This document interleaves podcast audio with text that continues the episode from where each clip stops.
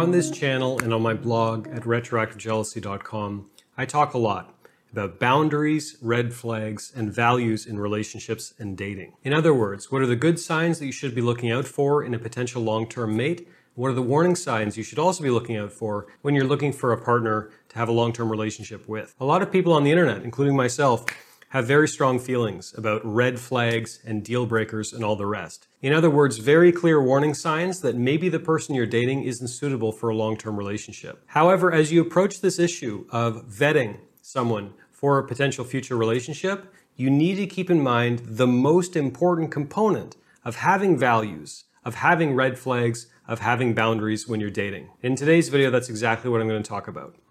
My name is Zachary Stockill, and since 2013, I've been working one on one with men and women from all over the world, helping them sort through issues like values and boundaries in relationships, helping them sort through red flags and deal breakers, and also helping them overcome jealousy and or retroactive jealousy in their relationships. If you'd like more information about my work or you'd like to work with me one-on-one, please visit my website at retroactivejealousy.com.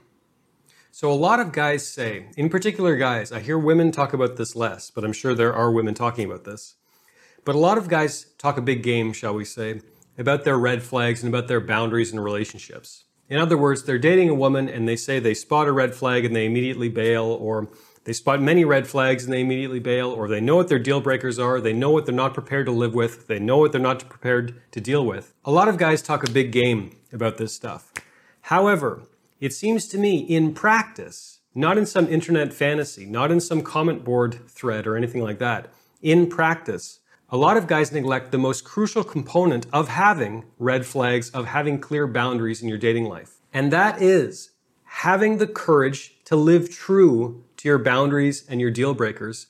And when necessary, having the courage to walk away. Because I don't see that as much as I would like to among men who are reaching out to me for dating advice, for example.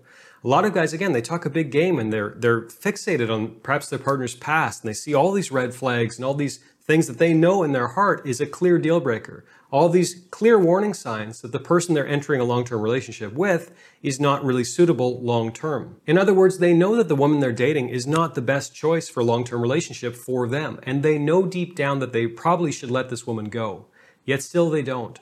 They don't have the courage to live true to their values. They don't have the courage to live true to what they say they believe.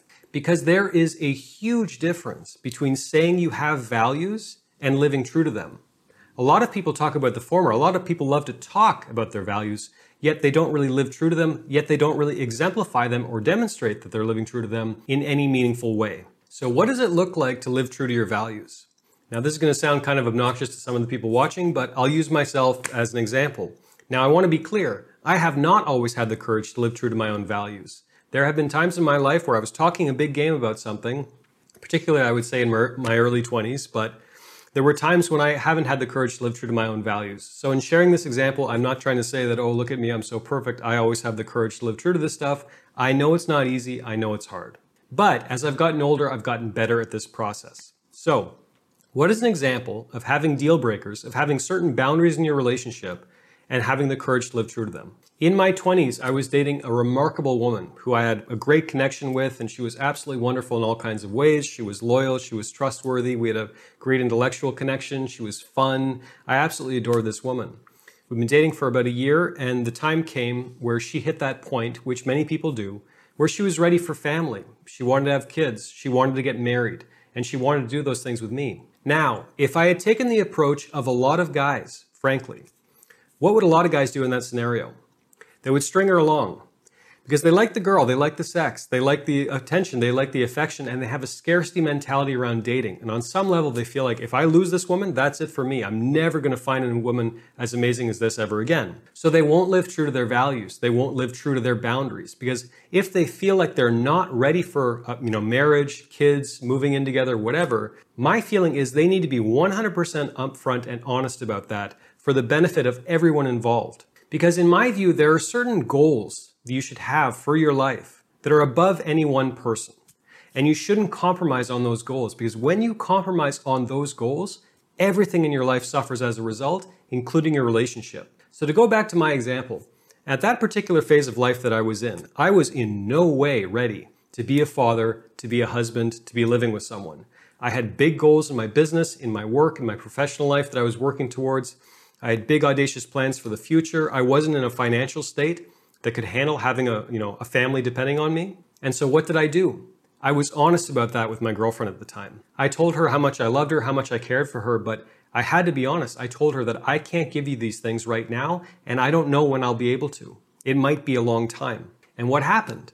She walked away, as she should have. Because again, if you have certain goals that you're working toward in your life, and they're deeply meaningful and deeply important to you, you shouldn't compromise on those goals. Whether it's related to your career or your mission as a, as a man or as a woman, or things like having kids and wanting to get married because I knew that was important to her. Having kids and having a family was really important to her. So she should have left me to go pursue those things, and that's exactly what she did. I'm glad that we made that decision, and so is she. Everything worked out well because neither one of us were willing to compromise on our core relationship values, on our core goals as human beings that are above any one person, above any one relationship. That's what it means to have boundaries in your dating life, boundaries in your relationship life, and live true to them. And again, I got better at this, as hopefully we all do, the older I became. But I wish I'd been more clear about this stuff earlier because it isn't always easy when you meet someone and you fall in love and you adore this person and the sex is great and things are going so well, whatever,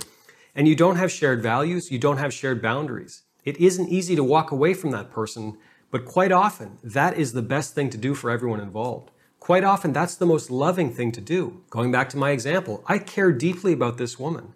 And I know she had certain goals and certain boundaries and certain things that she was working towards that she shouldn't compromise on and that would serve her really well in the long term.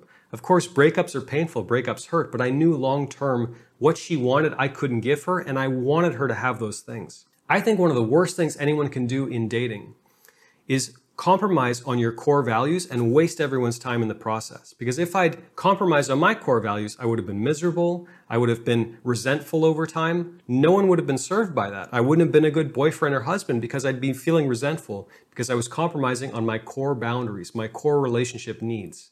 Similarly, if she had been willing to compromise on her core boundaries, on her relationship needs, she would have been miserable over time too. Because again, that sense of resentment would build and build and build because she's not living true to who she really is. She's not living true to her values, her boundaries. So the whole point of this video is to really encourage you to think hard about your boundaries, red flags, deal breakers in dating and relationships. Think hard about what you want and what you don't.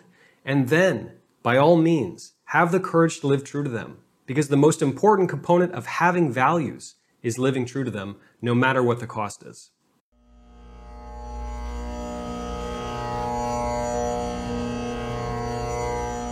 Thanks for listening to the Zachary Stockill podcast. If you enjoyed this podcast, please be sure to subscribe and leave a rating and review on Apple Podcasts or your podcast app of choice. To learn more about my work on jealousy, relationships, and more, please check out my YouTube channel at Zachary Stockill. For information about my online courses, books, and coaching service, please visit my website at retroactivejealousy.com.